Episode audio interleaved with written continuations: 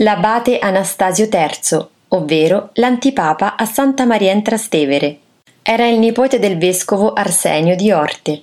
Imparò il greco da monaci provenienti dall'impero bizantino ed acquisì un'istruzione inusuale per i suoi tempi, tale da farne uno degli ecclesiastici più colti del IX secolo.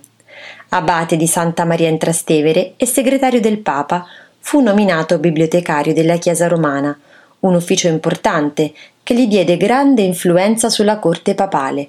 Fuggì da Roma nell'848 e venne scomunicato da un sinodo romano dell'850 e, visto che non era tornato, fu vittima di un anatema e deposto da un altro sinodo nell'853.